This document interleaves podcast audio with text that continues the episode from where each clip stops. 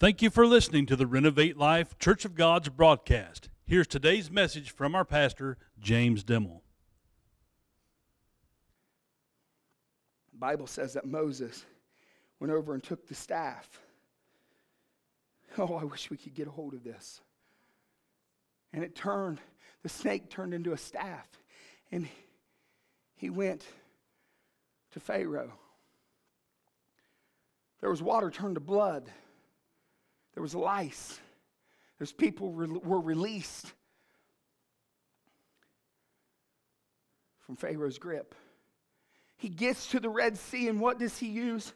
The staff. They go down and they begin to battle at one point in the understanding of the Bible. And the Bible tells us that as Moses held the tools that God gave him up, as he held the staff up, the Bible tells us that the people of Israel were victorious. Why? Because Moses was the garter of the family. Don't you understand? Listen, Moses, God calls Moses, and Moses is such a jacked up human being that he says, Listen here, God, I don't even talk plain. Hey, hey, let, let, me, let, me, let, me, let, me, let, me, let me help you. I got my brother Aaron, and he talks great. Let him go with me. And God says, Okay, Moses. What you don't understand, Moses, is I don't even need you to talk. You shut your mouth and let me do my work. And so, listen, God is not going to leave you uncomfortable. So, what does he do? He attaches his brother Aaron to him because that was Moses' comfort zone. And then Aaron, Moses goes up to, to communicate with God. The Bible says when he got back, his face glowed like the sun. And his brother Aaron, the guy that's supposed to be helping him out, has built a calf out of gold. You know, I got a guy. Come on with me. Why was, why was Moses' tool so effective? Because what he had, he gave to God. And so it wasn't the tool of Moses, it wasn't the staff of Moses, it wasn't the shepherd's hook of Moses anymore. It was the tool of God. Shamgar, this farmer, this lowly being, says, God, I don't have anything, but I can't remain in this oppression. What you gonna do, die? No, I'm going to use this tool. I'm, I'm giving you this tool. This is what I know. This is what I'm experienced with. This is what I have. And I'm giving it to you, God. And the Bible says he killed 600 Philistine warriors with an ox goad. David, you go down and you take cheese you take meat and you take bread to your brothers. I heard one pastor say he took a pepperoni pizza. And as he's walking down to take that, the Bible says that this giant Philistine champion warrior walks out in the valley of Elah. Oh, I feel the presence of God. The Bible says he walks out in the valley of Elah and he stands up and he begins to declare against God's people, You are a bunch of cowering idiots. You don't know what you're doing. You're scared to death, and you're telling me that you know the God of the Bible. There is no God of the Bible. And the Bible says that that little 16 year old boy, ruddy and just, just old enough to get into trouble, there's something that stirred inside of his belly. You know why? Because they were coming against his family. Guard the family, David. Guard the family, Moses. Shamgar guard the family. The Bible says that, that David, all he had was a, was a sling and a stone. As a matter of fact, the Bible tells us that he went into the king, and the king said, You know what, David? Go ahead and put all my military gear on. Put, take my sword and, and take everything that I fight with, because I truly believe that, that Saul knew his time was numbered, and he wanted the people to see that it was him that took down the giant. But the Bible says that when David got all the gear that someone else had given him, he said, I can't wear this. I got to do what God has told me to do. When a man gets a hold of what God has told them to do, they will guard the family, whether they've got military armor, whether they've got military might, whether they stand and they can see what's going on. They know that God has told them what to do. And so David walks down to the brook and he picks up a stone. The Bible says he picked up five. Some people say it's to kill the brothers of Goliath down the road. And he began to walk into the valley with a known warrior champion. What happened? The Bible says, I don't think that David walk down in the valley whistling Dixie. I think as David walked down, I know what I'd do. The big fellow right here would put his stone in before he ever got down there, and he would begin to run. I would run with everything that was in me because I would know that if the stone missed, I'd have to run right past him.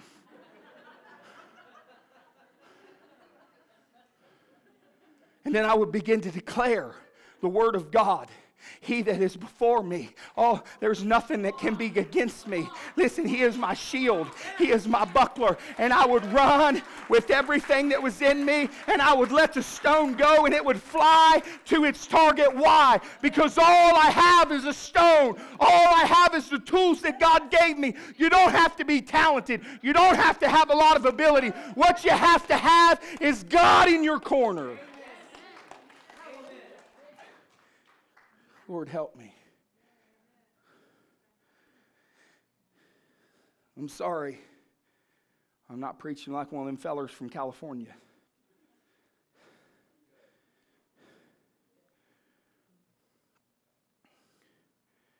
When a man gets in line with what God has told him, the Bible says Shamgar slew 600 Philistine warriors. He guarded his family, he guarded his heart, he guarded the community that he lived in, he guarded the church, he guarded his life. When you give what you have, and God can get a hold of it, I'm telling you, what you have is more than enough. It's more than enough.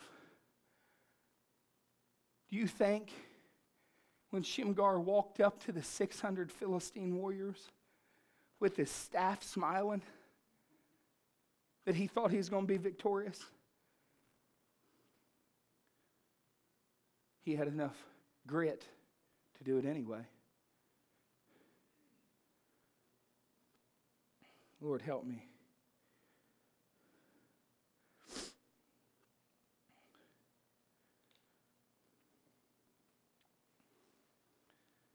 Bible says there was a strong man named Samson. He was a judge. The Bible says that there was a thousand Philistine warriors. Man, these guys keep popping up everywhere. Coming against him. He looked around knowing that he could not defeat them. And the Bible says that he found the jawbone of an ass, a donkey. The Bible says that he picked up the jawbone and he began to pray. And the Bible says that he was, listen, even though he was a strong man, even though that he now had a tool, he was still scared to death. How do you know? Because the Bible says that he got in the crevice of the rock. And he began to swing that jawbone with everything that was within him. And when the dust settled, when the battle was over, because he declared this tool to be the tool of the Lord, the Bible tells us that the Philistine warriors lay dead and that Samson stood there with the jawbone of a donkey. Give what you have to the Lord. If you give what you have to the Lord, He will guard your family. It's not about you. Amen. If Shamgar can do it, nobody knows anything about this guy. He could have been three foot tall with a bad leg and one eyeball. But God used him anyway.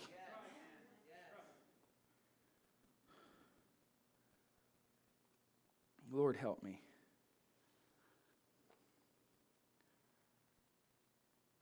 There's this man named Jesus. I don't know if anybody knows about him. The Bible says that he was preaching one day and it became lunchtime. And this little boy shows up. They don't have anything to eat, and the disciples said, Lord, the crowd is hungry. Oh, they wanted to see a miracle. We always want to see a miracle. But the Bible tells us that he said, We don't have anything. There's nothing to eat. Jesus wasn't willing to do the miracle. But all of a sudden, this little boy steps out of the crowd and he says, Hey, Lord, use me. And the Bible says that he had five loaves. If you study the culture of the time, it was like crackers. He had five crackers. And if you study the culture of the time, he didn't have fishes. I'm thinking of a seven pound bass in a basket. He had two of them babies. If you study the culture of the time, he didn't have no seven pound bass. He didn't even have himself a bluegill. He had a sardine. Two of them. The Bible says that the little boy walked up he said, God, I don't have much, but I'll give you the tools that you gave me. And all of a sudden, uh, I don't know how many people were there. It doesn't even matter, but there was a bunch. The Bible tells us that they began to eat a shamu sandwich. And all over the place, they were picking up baskets of leftovers so that he could take it home to his family. Why? Because when you give what you have, God will never, ever let you go without treating you back. He took 12 baskets home. Now, I don't care who you are, that's good stuff. We act like it's some comic book.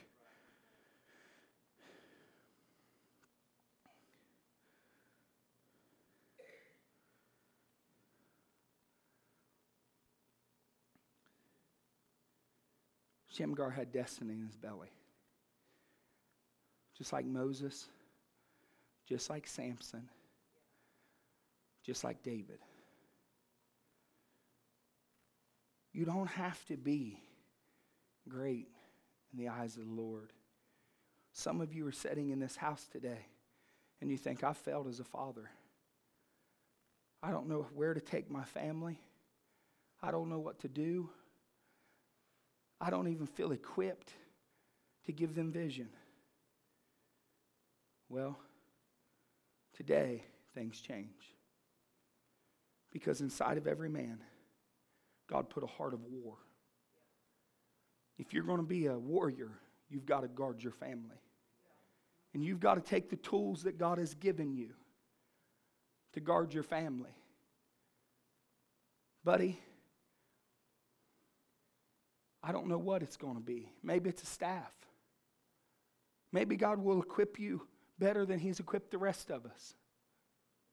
But what matters is that you give God the tools that He first gave you. Just like Moses, Samson, and all the other men of the Bible. There's story after story after story in the Bible about men who were unequipped There's a story in the Bible that tells a, a, about a king, and his name escapes me. He was from the northern kingdom. And I'm going to close. He was from the northern kingdom, and the Bible says that the Ethiopian army was out to get him. The Bible tells that they were outnumbered Two to one, and that's not including the 300 chariots that the Ethiopian army had. The Bible says that he began to pray, this king. And what he said was a transition that nobody wants to make in society. He said, God, they're coming to kill us. Lord, They're coming to wipe us off the map. He said, God, we're outnumbered and we're scared to death. We don't know what to do. He said, But what we're going to do is we're going to stand here. The Bible says that he stood before his warriors and he said, You may die, but fight with everything that's within you. And he prayed this prayer. It was, it was a 73 word prayer, not a 63 word. And it was a prayer that, that gave God all of the glory and gave God, God, I'm, I can't do it. I'm not good enough. I'm not able. I can't take care of it. But I'm making the transition. I'm giving it to you. Many men fail to make the transition. Many men fail to say, God, I'm giving it to you. If you fail to give it to God, you will never guard your family. The Bible tells us this in the next chapter that they defeated the Ethiopian army. Not only did they defeat them, the Bible says that they ran them down. Men understand when you're talking about war because God put, a, put it in us. Men understand when they have to stand up to someone and fight. If someone comes against my family, I don't have the fight or flight response. I'm going to fight. And I'm going to die if it takes that. That's what God wants from you. He wants what He already put in you. And you, it's in you to fight. Why would we just set back and let Satan steal our families when it's in us to fight? He breathed it into us. Why would we set back men and be broken when He breathed the will to move forward in us? Well, Pastor, I don't have enough. Shamgar didn't either. Well, Pastor, I don't have the right name. Shamgar didn't either. Well, Pastor, I don't have the right ability. Shamgar did not either. But what he had, he gave to God. Everybody stand with me.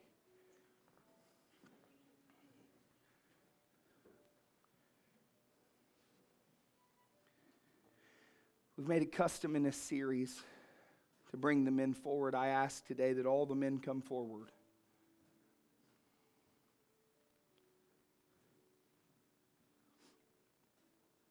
And as you come forward, we're going to pray.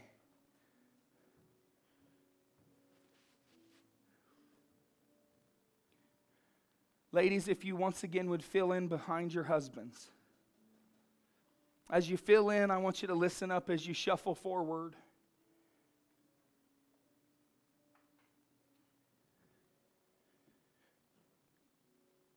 Ladies, it's you've got to let your husbands lead. If your husbands aren't able to lead, then the family will never be guarded. If you don't let them make the decisions, I don't care if the decision is wrong. I don't care if it's the decision you wouldn't make. They're never going to be able to make the decision the next time. You have to allow your men to lead. Because men are built for war. They're not built for cackling guineas. Well, Pastor, that's being mean. Women are built to tell. They're built to express, they're built to explain. And so to men, you sound like all you're doing is going.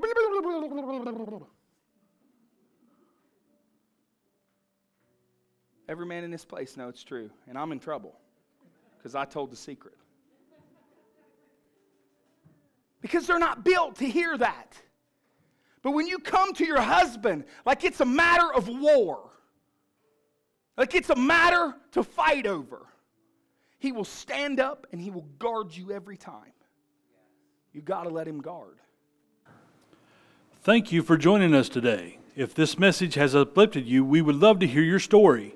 Go to www.renovatelifecog.com and click Contact. Your testimonies are a blessing to us throughout the week. Renovate Life is a place of healing for the lost, the broken, the weak, weary, and stray.